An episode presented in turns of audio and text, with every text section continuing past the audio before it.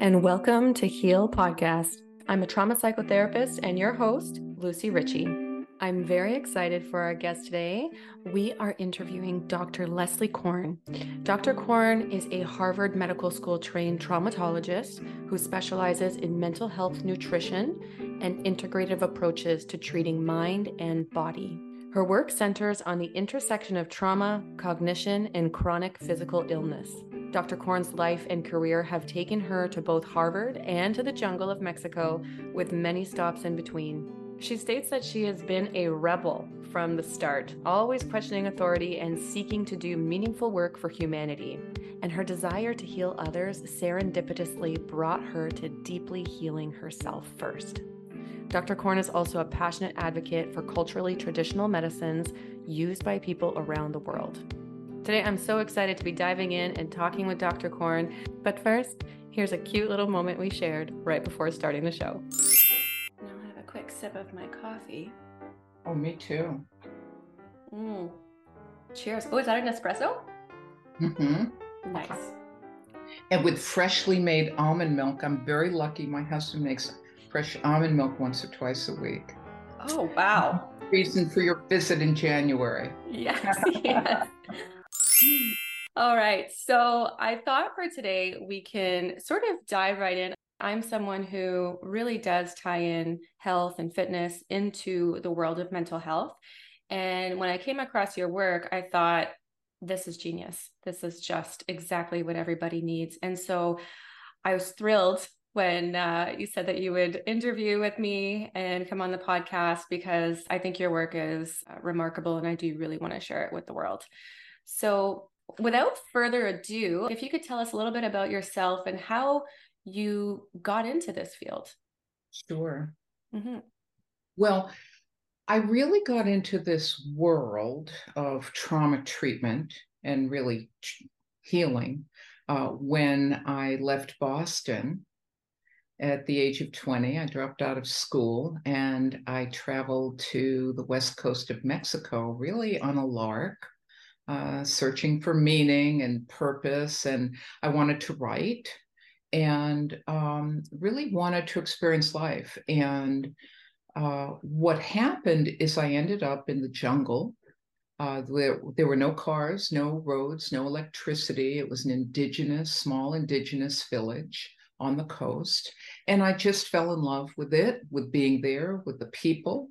Uh, I felt like I had landed at home. And I stayed for 10 years the first time and uh, learned so much about my own health and about staying healthy naturally. There were no doctors or nurses. So I had to rely on uh, local healers and herbalists and curanderas. And at the same time, you know, I had left Boston as a feminist activist. I'd been involved in the anti war movement and the Women's Our Bodies Ourselves movement, really from a teenager. But I'd also trained in meditation, I practiced yoga. And so I also had this interest, even as an undergraduate, I'd studied acupuncture with uh, mm-hmm. a Chinese doctor. So I had these two th- themes running through me of the natural world and natural health and self regulation, though I don't think we called it that at the time, mm-hmm. uh, along with social activism and social change and self determination, particularly as a feminist, interest in women's health. And as I lived there over the years, I, I trained in body work. That's really where my clinical work began. I, I wasn't there nonstop, but I, mm-hmm. I leave every six months, travel up to California, travel back. You know, I'd stay for a few weeks perhaps. And over time, I, I studied body work in large part out of out of books, and I also had a mentor and really eclectically drew these different methods and trained in cranial sacral work and polarity therapy and deep tissue massage. And as I worked with people, I started a clinic there, a little public health center that was free. Uh, drew in the women that were my neighbors and friends around their herbs and really was very interested in supporting traditional medicine practices. And um, as I worked with people, they told me the stories of their trauma. And now mm-hmm. I mm. was ill equipped to engage with them as we are as psychotherapists, mm-hmm. but I listened and I began to understand the ways in which the body held the story of the trauma, and people told their stories while they were on the table. And so, after 10 years of running my clinic, which then evolved into a place where people came for seminars, where people came and donated their time, and it really evolved as a natural medicine public health clinic. I then felt like it was time to go back to the city, back to Boston, and do some formal, more formal study in okay. psychology and psychotherapy. And so uh-huh. that took me then to that next level of understanding. I had no idea that that was your story that you left at 20.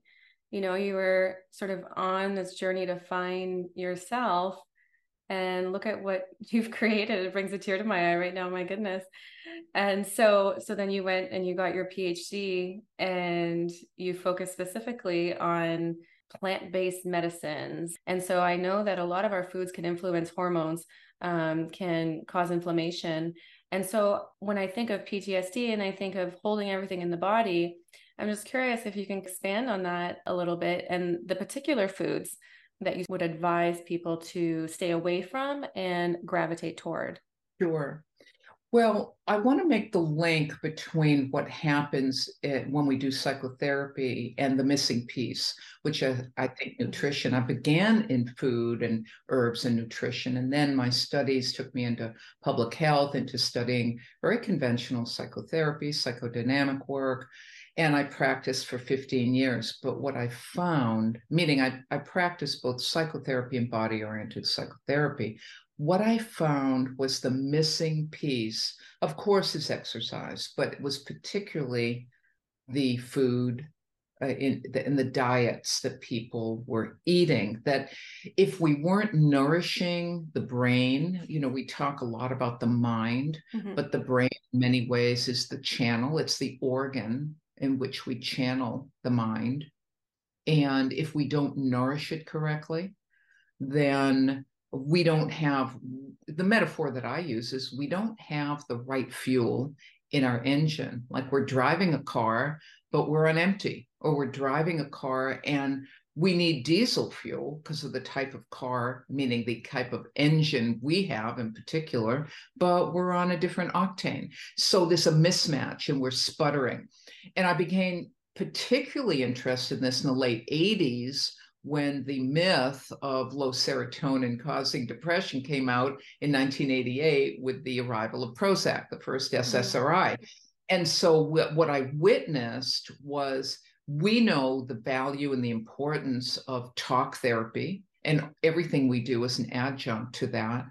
But what began happening is that people were shifted out of the process of, of self awareness and revelation and putting the pieces together mm-hmm. into what we have now, which is an epidemic of psychotropic um, prescription and prescribing as though giving a pill or two or three or four really is going to nourish the brain. So I became very passionate about nutrition mm-hmm. and role of nutrition being very individual to each person and i think that is what you also recognize in this concept of the rainbow blueprint that there's no one right diet for everyone. There's no vegan, there's no vegetarian, there's no carnivore, there's no keto, whatever the latest fad is. Mm-hmm. We have a very diverse world. Yes. And very diverse populations. So I took it to the next step of recognizing there is no one right diet, mm-hmm. though we have some basics. And the question that I always raise with my clients is Did your grandmother or great grandmother or great grandfather eat this? Can you go pick this uh, packet of sweet and low off a tree? Uh, what what is it that Mother Nature has given us as human animals to nourish our brains and our bodies and our mind, and what is industrialized uh, food giving us? And let's make a choice. So I begin with people around let's return to nature because that's what happens in trauma. It throws us off our natural rhythms, mm-hmm. it throws us off our ability to nourish ourselves, not just emotionally and self regulate, but even can I prepare a meal? Can I make a, a, delicious drink for myself, or am I grabbing something of fast food? Mm-hmm. So that's where I begin with people to try to help them understand getting off what's called the SAD diet, the standard American diet. Uh-huh. Because it makes you sad. It does. It does. Even I notice, and you know, I work out regularly. I eat really, I call it clean. But I notice if I'm having something that is industrialized, I notice that my mood shifts and I notice that I don't have the same resilience that I would have if I ate better. And better for me is cleaner foods that don't impact, example, hormones and things like that. And so I just want to go back one second, just for those who are listening who may not be familiar with the difference between brain and mind. Do you mind? Do you mind kind of explaining it, how you view the, the differences of the two? Well, I think our brain is our organ, and I'm not a consciousness expert except through personal consciousness exploration. But I think we have to consider our brain. In some ways, our brain is the car, and our consciousness yeah. is the driver. That's us. Yeah. We drive the car. The car is there to serve us, uh, to, to move us along. So we have to feed the brain. We have to give it the right amount of gas. We've got to lube it and we've got to cleanse it. So there is our lubrication with our fats, our good quality fats. We have to cleanse it. We we clean out the oil filter just like we need to clean our liver out.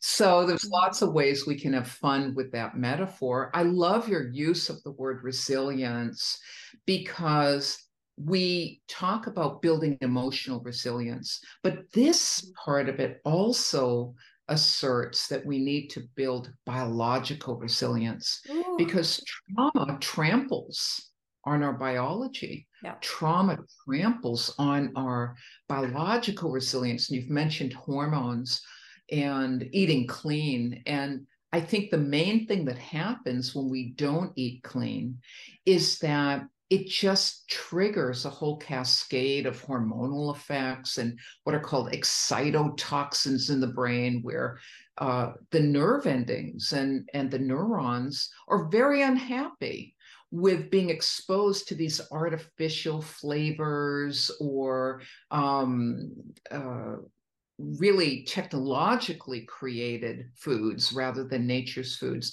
And that's so much of what we see, particularly with people who are already challenged by trauma, mm-hmm. already challenged hormonally with cortisol or excess estrogen that can drive endometriosis, which is uh, occurs at a higher rate among trauma survivors, mm-hmm. PMS. So it's all this cascade. And my approach is twofold. One is reduce the exposure that's causing the problem and strengthen our capacity to cope with the exposures because they're inevitable. But that way, you reduce the burden and you strengthen that capacity to cope with what's out there. Yes. You mentioned a little bit earlier, there is no one diet, there is no one way that everybody should be eating. And then you follow that up by saying that there are basics. So if you were to sort of maybe list a few of those, what would that look like?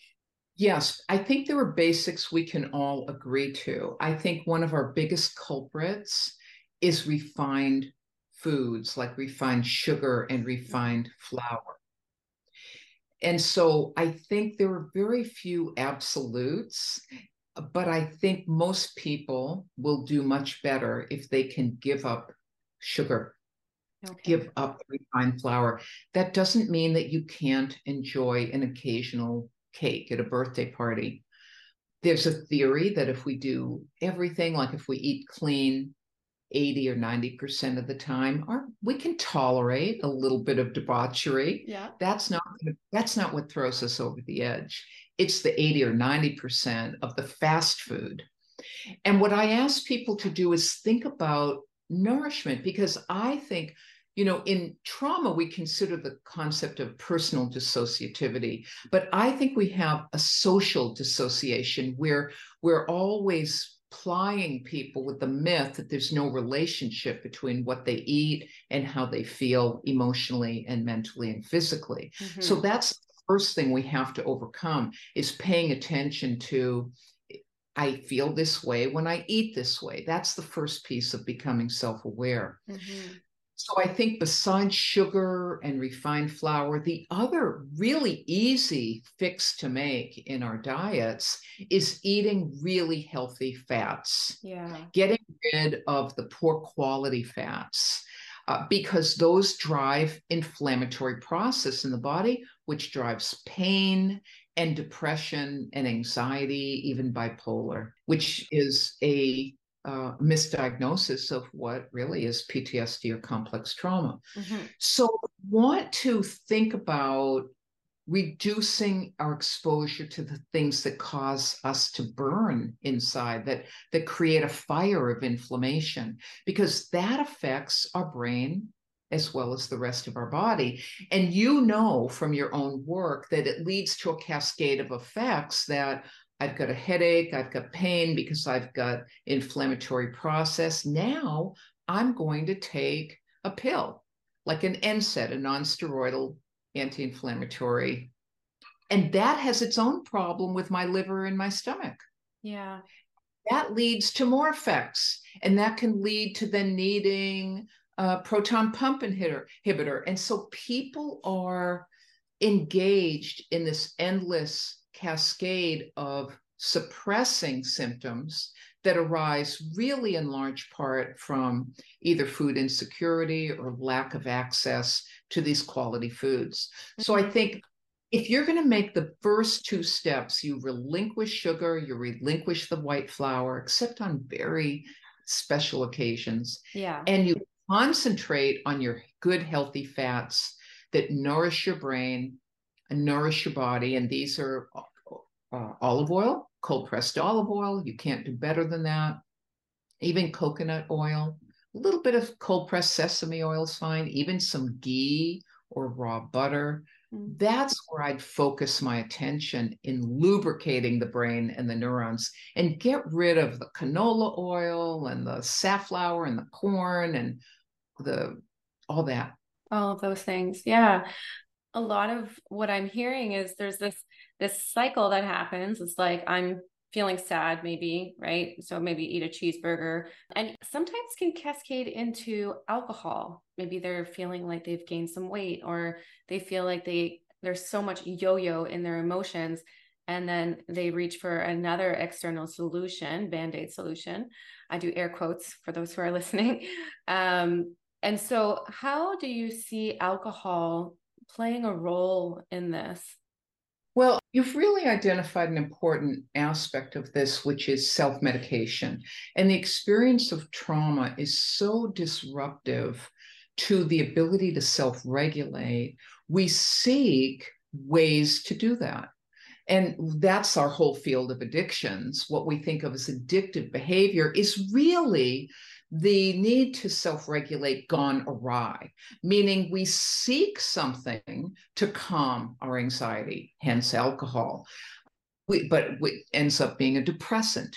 We seek food like a cheeseburger mm-hmm. to calm our nerves, let's say. Now, there's nothing intrinsically wrong with a cheeseburger. I would suggest that rather than get your cheeseburger at McDonald's or Wendy's or wherever, that you say, I feel like a cheeseburger. You listen to your gut. You're craving animal protein. You're craving all of what's in it. And you say, I'm going to get some grass fed ground beef at the farmer's market. Uh, I'm going to get a whole wheat roll if you're not uh, allergic or sensitive to gluten, or if you are, you get a gluten free bun, and you put together this delicious meal for yourself. So it's not always about what it is, it's about improving the quality of yeah. the food that you're eating so that you don't feel like you're depriving yourself because you can't sustain a life that's filled with deprivation. Yeah. So I think there are a lot of ways to work with this. Alcohol is uh, a self medicating tool that people use, except it's gone awry. So when I'm working with people with alcohol, and by the way, alcohol converts to pure sugar. Yeah. So what happens when people drink a lot of alcohol, they become addicted to the alcohol in large part because of the sugar. This is why when we work with people in recovery, we still have to help people get off the sugar addiction. And what do we see, let's say at AA and 12 step, we see pastries and coffee laid out there. This is the failure of most of our alcohol treatment that doesn't incorporate nutrition because they when they're serving tapioca pudding and jello and peas and gravy, we're still feeding the physical addiction. So, our greatest success with treating PTSD, and you know, alcohol use disorder occurs at 70 plus percent with PTSD. They go hand yeah. in hand. And, and we treat them together. They have to be treated together, but we have to incorporate healthy foods and recognize the challenge of uh, the sugar cravings. And when when I'm working with people, I have what I call in in my book, the Rainbow Blueprint, and also um, Rhythms of Recovery, the book on uh, new book on trauma, the principle of substitutions. You ask yourself, what am I craving? And then you find a healthy substitute for, let's say, the alcohol or uh, the cheeseburger, you say to yourself, I need something because this is what people who are addicted have such a hard time identifying is what is it I need and how can I fulfill that need or who do I look to to help me do that? Mm-hmm. And, in, and in the case of diet and nutrition, we're looking for something, whether it's fats, carbs, or protein, to alter our mood. And so when I'm working with alcohol recovery, I've got this wonderful drink uh, called the Carrot Jubilee, rich in natural sugars, rich in carrot juice, healing for the liver, rich in apple juice, very healing for the liver, and rich in beet juice, the most healing uh, plant on earth for the liver. So we're healing the liver, but we're also saying let's give you healthy sugar as we wean you off this refined sugar addiction of alcohol. And that's just really the first step. We go to things like collagen and bone broths and vegetable broths because people often can't digest very well after alcohol use disorder. So we target what it is people need and do it individually do it personally yeah, you're you're blowing my mind right now because alcohol does turn into sugar, which, you know, I was aware, but I never really connected the dots that it could also very much be a sugar addiction. Um, and you explained that so, so well. And so you have another book out. Yes, I both came out in June, by the way. One's the Rainbow Blueprint, uh, which I wrote as to accompany my certification courses in particular. But it's a standalone book on integrative medicine and nutrition for mental health. My book on trauma, which is uh, really one of my favorite books, is all about the treatment of trauma using integrative medicine and natural medicine and drawing the connection between the mind and the body in treatment. Uh, and and covering nutrition and herbal medicine and detox, but in the context of complex trauma mm-hmm. treatment. So it's really designed for the therapist uh, in particular. Uh, but it, but many people uh, find it useful. Wonderful, wonderful. Where can people find you? I know you do some courses with. Is it uh, PESI? Yes, I do teach with PESI. I do some uh, uh, on-site retreats. We've got a retreat coming up in Sedona in, I, I want to say October.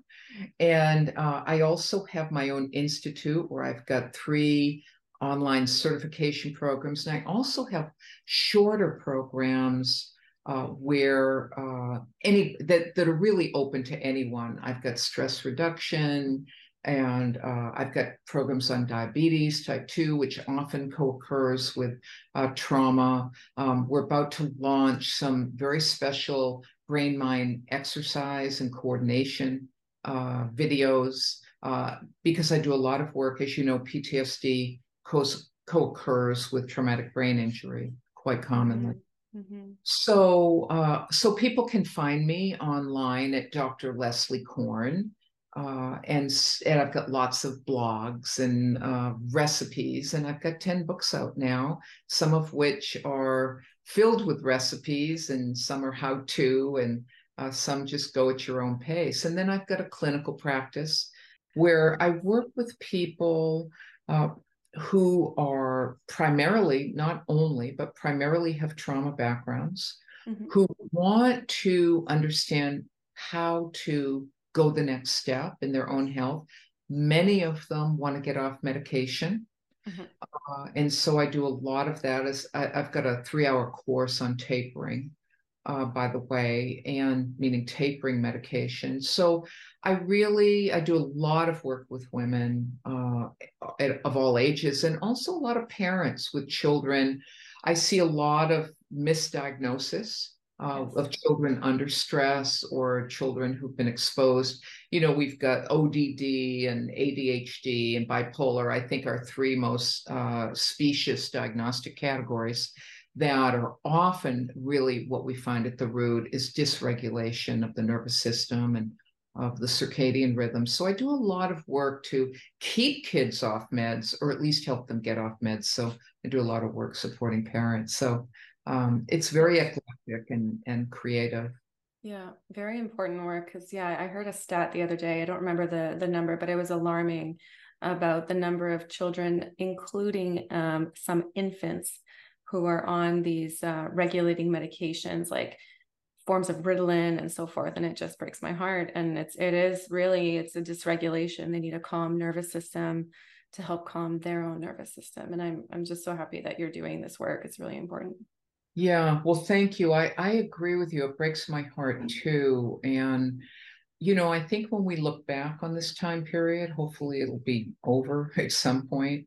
I don't know if you remember that um, autism used to be blamed on mothers.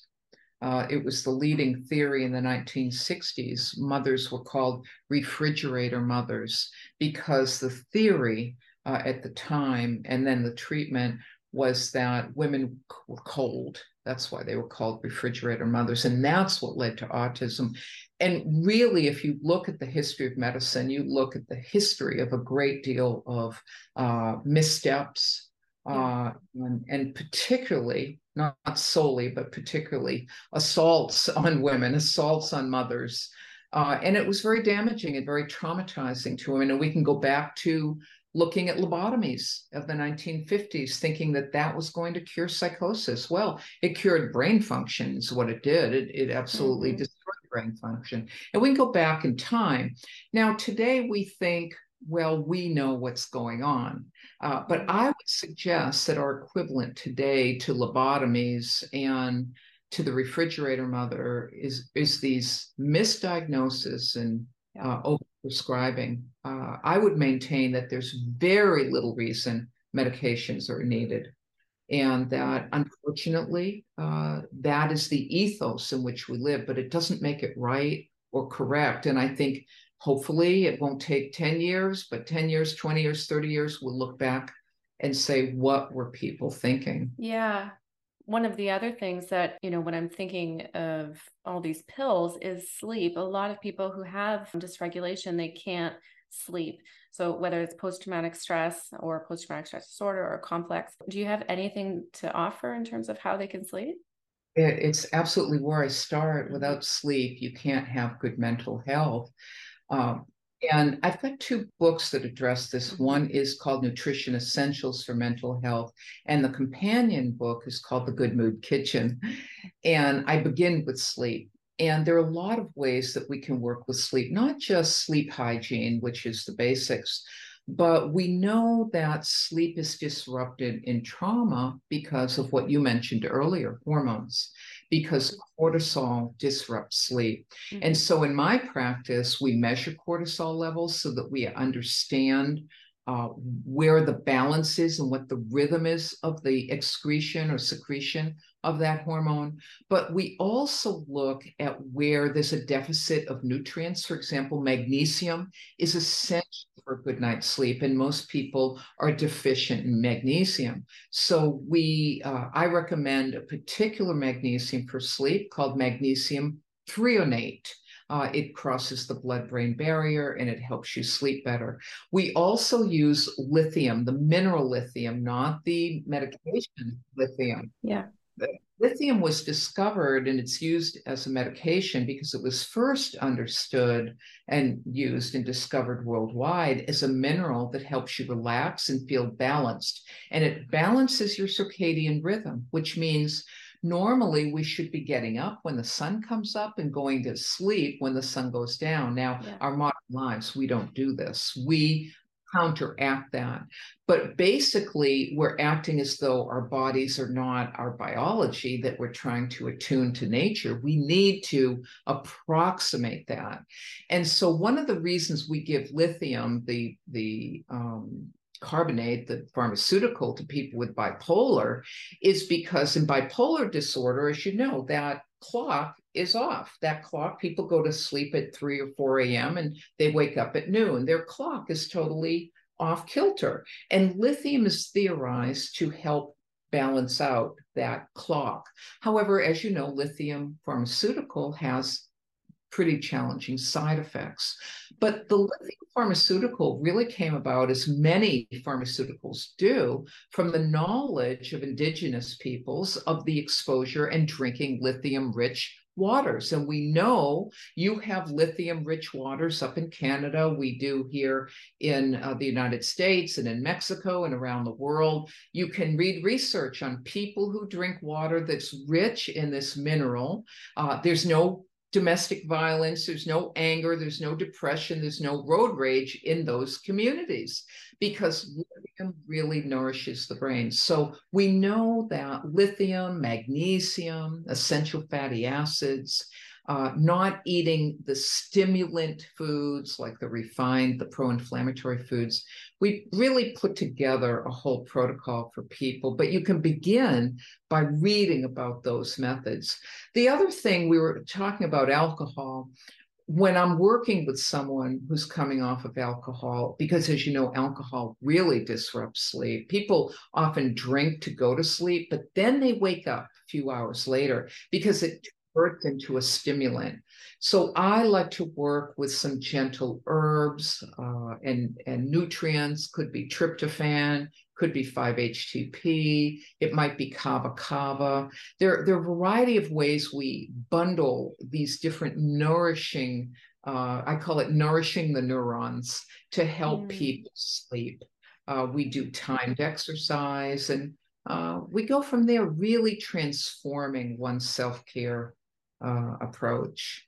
So there's lots to do with sleep, and I agree. It's it's really the most important place to start. Yeah, yeah, and and just for those listening, I'm sure they're wondering where can where can I get some lithium that's natural? You mentioned in water. Is that some sort of source?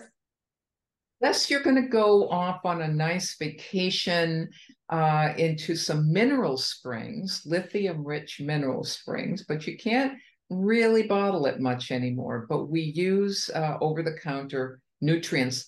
But, you know, now that you're saying this, I don't think it's uh, uh, available in Canada. Okay. You're in Canada. I am. Uh, the United States and most of the rest of the world, but Canada does not allow it.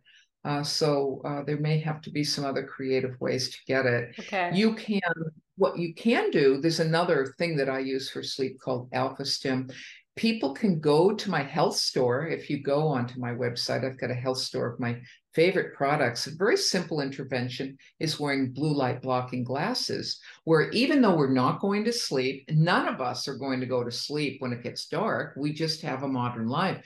But if I put on blue light blocking glasses, I start to give information to the brain that it's time to quiet down and stop stimulating it.